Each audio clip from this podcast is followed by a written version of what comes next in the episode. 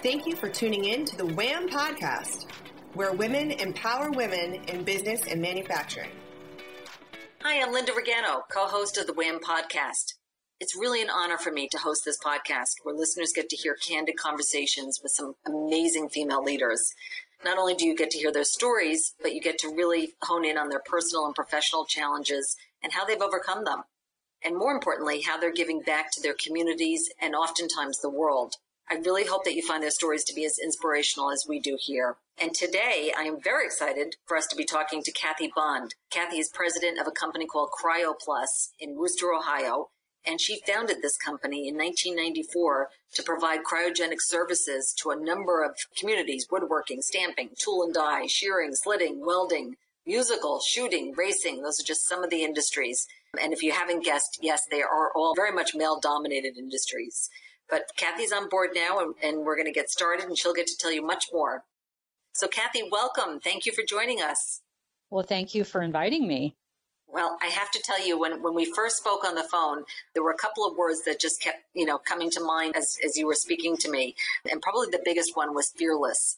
And I was hoping that you could give our listeners just tell us a little bit about yourself, you know, just as from what you were sharing with me as a single mom and your background with Tricor and what got you started. Okay. As you mentioned, I'm a single mom. I, my son was about 14 at the time, and I worked for an industrial fastener company selling OEM fasteners. And then I went to a cutting tool supplier and sold cutting tools.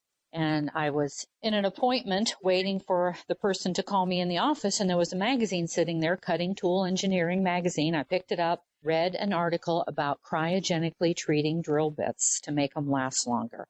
And I thought that was fascinating. So I took the magazine, I called the company, I drove over to Pennsylvania, interviewed and talked to the man all day long. And on my way home from Pennsylvania, I decided I was quitting my job and I was going to do that. I didn't like the way he ran the company because he only ran it every six weeks. And I knew that people cannot be without their tools for six weeks. They need them now. So I went straight to the library and looked up the Thomas Register book and looked up cryogenics, found someone to make that processor for me. The next day I called. Then the next weekend I drove to Illinois and found someone to make the processor for me. Quit my job gave up wow. my expense account, my car. it, was a, it was a big risk. but because I worked in the cutting tool industry, I already had my customer base. So it was easy. It was an easy transition. It wasn't like I was starting out with no customers. I love it. Definitely fearless, and not afraid of taking a risk.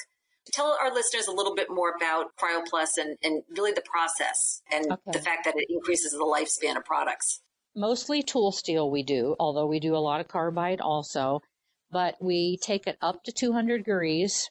We take it down to 300 below. Then we take it up to 300 above all over almost two day span. And when you're doing this, all the molecules realign in the metal on their own plane. Then the carbon fillers expand and grow in between all the molecules, raise the tensile strength, does not change the hardness, makes everything tougher, stronger, and more wear resistant.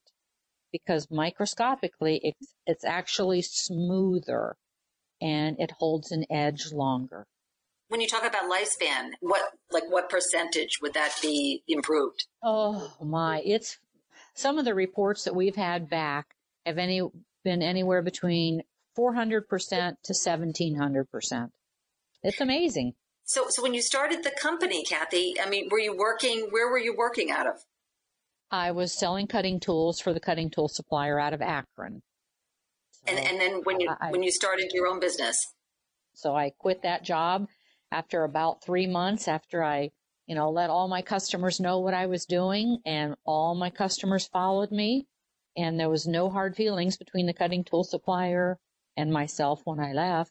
In fact, he wanted to know if I would bring the processor up and keep it in his location.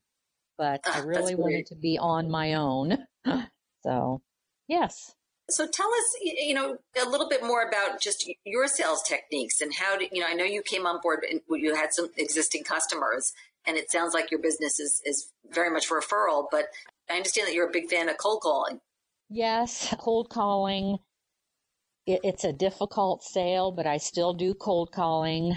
I like to go to towns and go through the industrial parks and just stop and leave information and call back and follow up.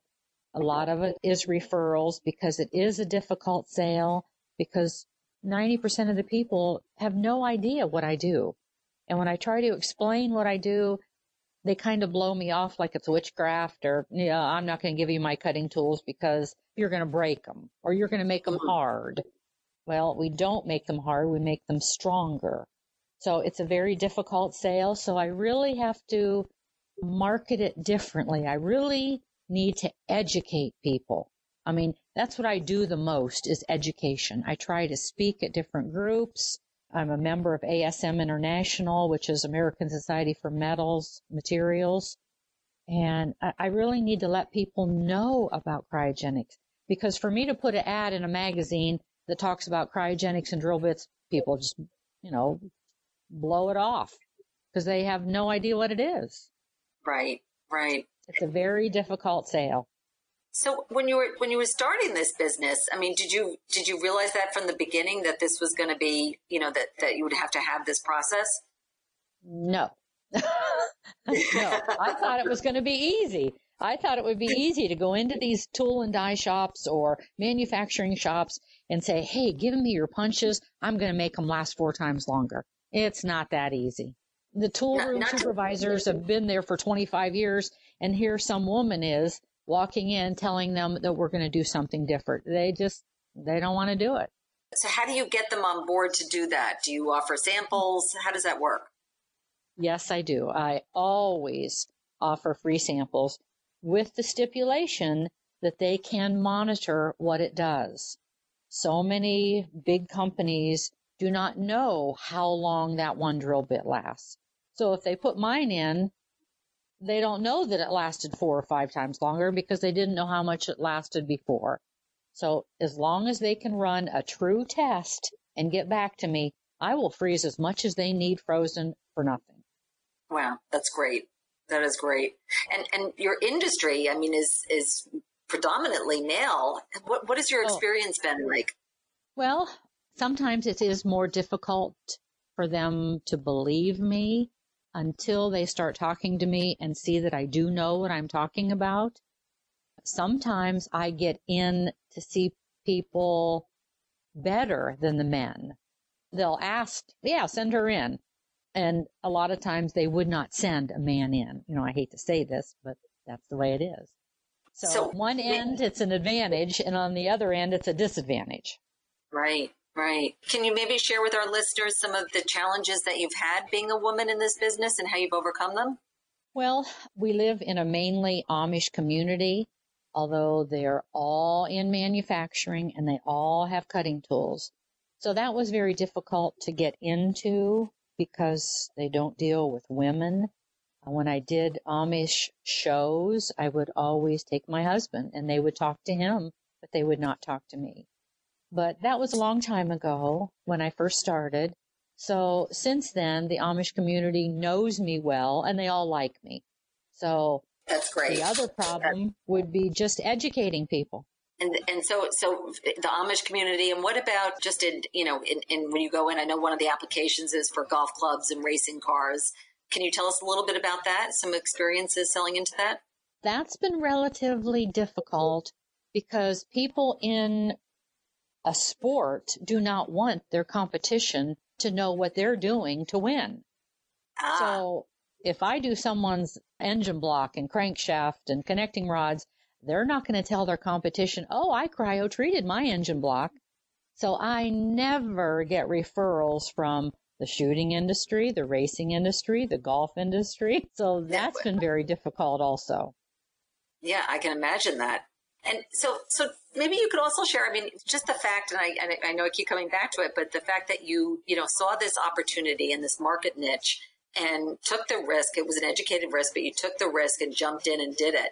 And I think you had told me that you had started out of your laundry room. Was that correct? Yes. I had my cryoprocessor in the same room with my washer and dryer. And on the weekends, when I had to pack up all the UPS on Sunday, I would put a great big board across my washer and dryer, and that was my work table. Uh, it, that brings new meaning to starting out at the garage, huh? Yes, that's right. A woman starts out in her laundry room. yes, yes. and maybe you could also share, you know, I, I like to talk to our, our guests about, you know, who were the biggest influencers in your life and, you know, how they impacted you. Could you share with well, us? I, yes, I, I would definitely say it's my mom. She raised four of us single handedly. It was very difficult for her. My dad wasn't in the picture much at all. After she raised all of us and had grandchildren, she went back to college and she became a successful businesswoman. And, you know, she went through a lot in her life. She had two bouts of cancer, but she kept plugging on. And I thought, if she can do it with four kids, I can do it with one. So, yeah, I was always just determined to do what I wanted to do. That's fabulous. She was a real role model. What, what about men in your life? Were there any men in the industry that mentored you or that supported you? Well, I guess the first person would be the man that got me involved at Tricor because I used to sell for an industrial pizza supplier and I called on institutions and schools and he knew me and he owned Tricor Industrial and he said if you can sell pizzas you can sell nuts and bolts so, you know, he really got me over into that industry. Otherwise, I probably would have been still in food marketing if it hadn't have been for him. And he tried a lot to teach me everything I needed to know about OEM fasteners. So I'm, I'm sure you, you made him proud just in starting your yes. own business. Yes, yes. One of the things in, in manufacturing, I think that's been a, been a challenge is that, you know, uh, of the females that are in there, and, and I believe the number is uh, 51% of manufacturing has females in it, but they're not in leadership positions. And that's been a challenge. You know, you don't see a lot of uh, women on boards. You don't see a lot of them in, you know, in senior leadership positions, presidents or, or CEOs. What's your feeling about that? And, and what can women do? What recommendations would you say to help them, you know, get to the top a little faster? Well, as far as manufacturing, if they are interested at all, just to keep pursuing what they want to do. Don't give up. You know, if you want to be in that position, work hard at it. And you may have to start at the bottom. I mean, I started at the bottom a long time ago. I mean, I was on welfare. I, I couldn't make ends meet. It, it was tough, but you keep moving along if that's what you want. If you're determined, I think you'll be able to do it. And I think more and more people are going to college now for the sciences so many more women are in the sciences industry and manufacturing and engineering, not like 25 years ago. Yeah. So I think it'll happen. In, in its own, in, in, its own time. Yes, yes, yes. You're right. I, I'm also a member. I'm the president of Wayne County Women's Network, and we're always promoting mentoring women, helping women. What can we do for women? So I'm really involved in our community in that aspect for women. That's great.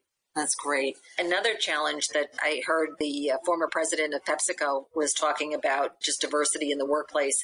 And she commented that it's, it's not a problem in terms of the glass ceiling as much as it is about the leaky pipes. And she was referring to the fact that many women leave the industry. So they start out working in manufacturing or in business and then they leave and start families and you know there's a, there's a mm-hmm. gap and so when they come back it's more of a challenge. What are your thoughts on that? I guess I would agree, although I don't really have experience in that since I started my business when my son was, you know, 15. So I guess I don't have a lot of experience with that. I'm not really sure. I, I think that would be a good explanation. If you're going to start hmm. your business and when you're in your 20s and then start having kids, then you take a break and have to go back, and then it's even more difficult to get back in. Absolutely. One of the things that we also like to talk about is, you know, and, and obviously you had a, you know, you came from humble beginnings and you really worked, you know, I mean, you're just, you know, a role model for hard work and determination. What advice would you give to yourself in your 20s and 30s if you're looking back? What would be the best advice? Oh, my. I think I tell myself to get more involved in the community, volunteer more in my community, and join Lions Club International and tell myself how important networking is. I can't emphasize how important that is. I mean, I joined every group I could. I joined every club I could that had anything to do with my business just so I would have those contacts and know people in the industry. And right. it is very difficult to have a networking group an hour away and drive up there by yourself and go in there. I would always have a goal to try to meet. You know, I want to give my business card and meet 10 new ladies tonight. So I would go up and shake their hand, introduce myself, tell them about myself, find out about them. And I always had those goals to network as much as I could. I wish I would have started that when I was 20. yes.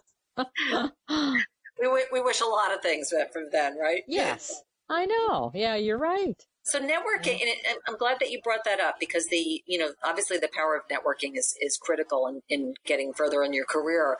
It's also one of the most challenging things for a lot of women. I, I can't tell you how many times I hear, you know, it's, you know, good old boys network is still out there. And how do you break into that?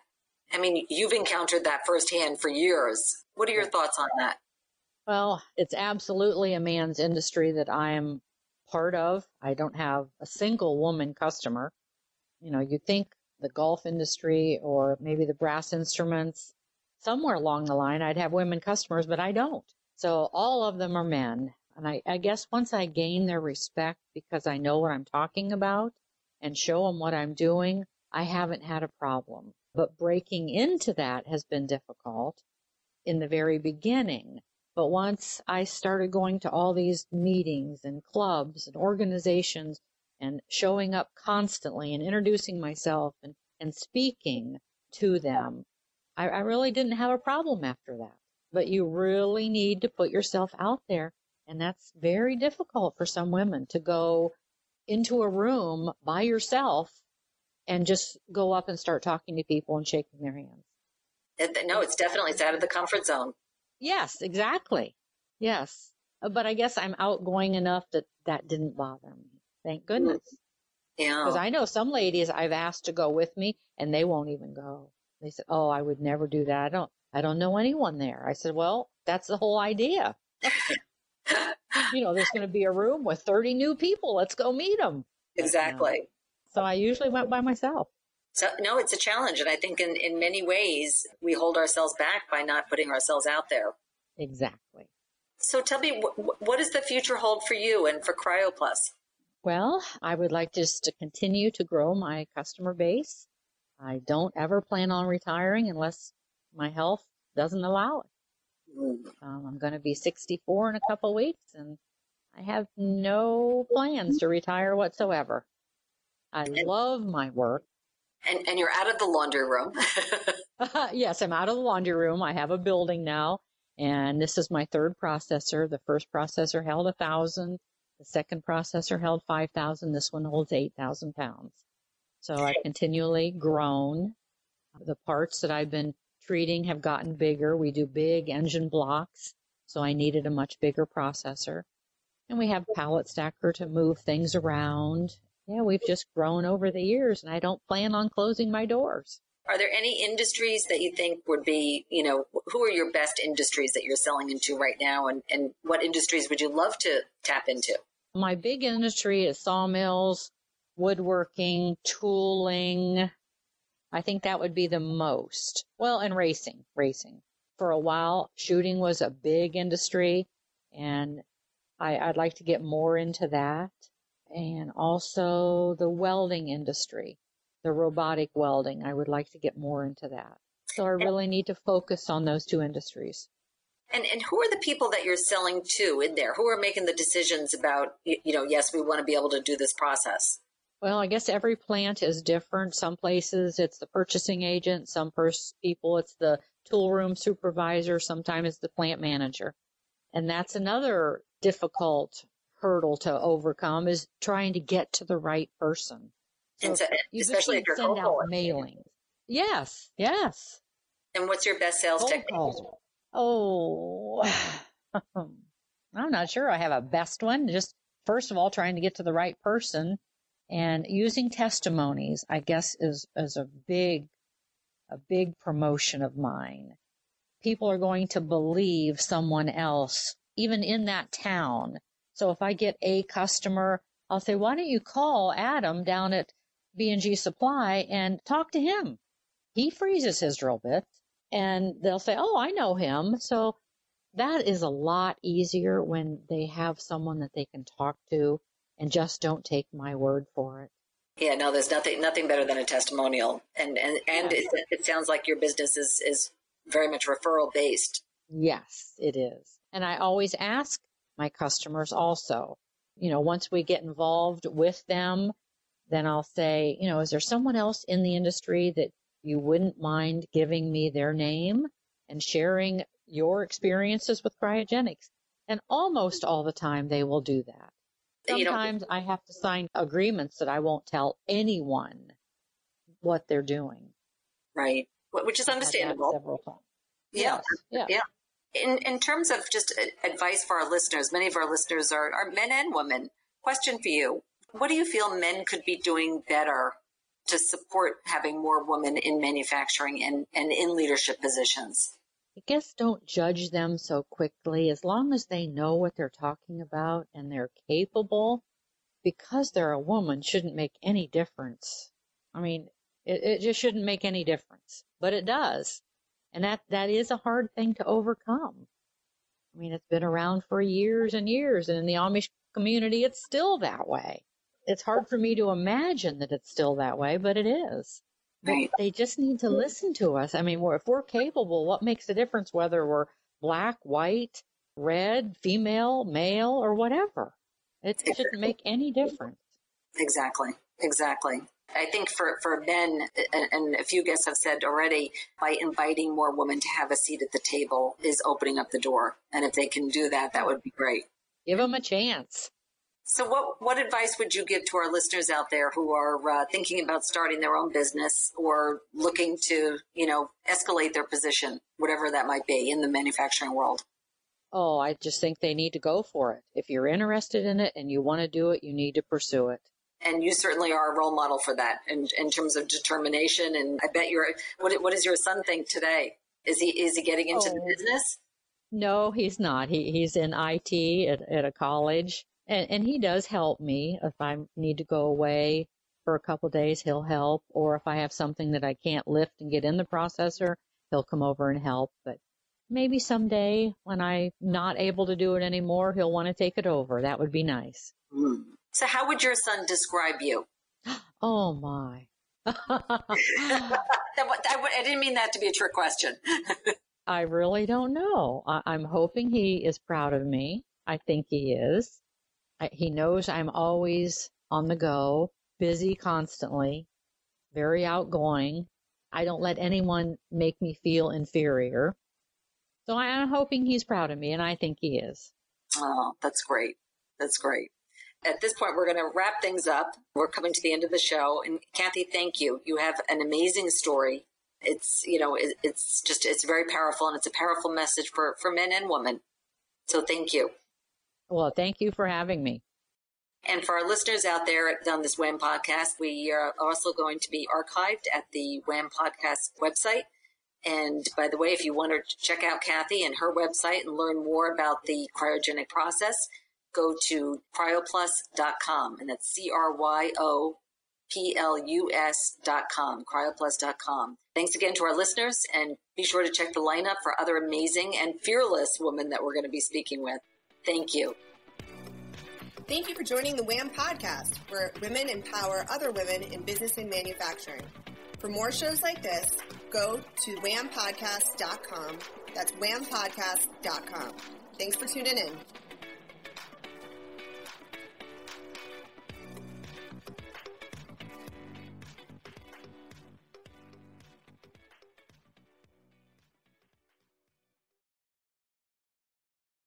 This podcast is a part of the C Suite Radio Network. For more top business podcasts, visit c-suiteradio.com.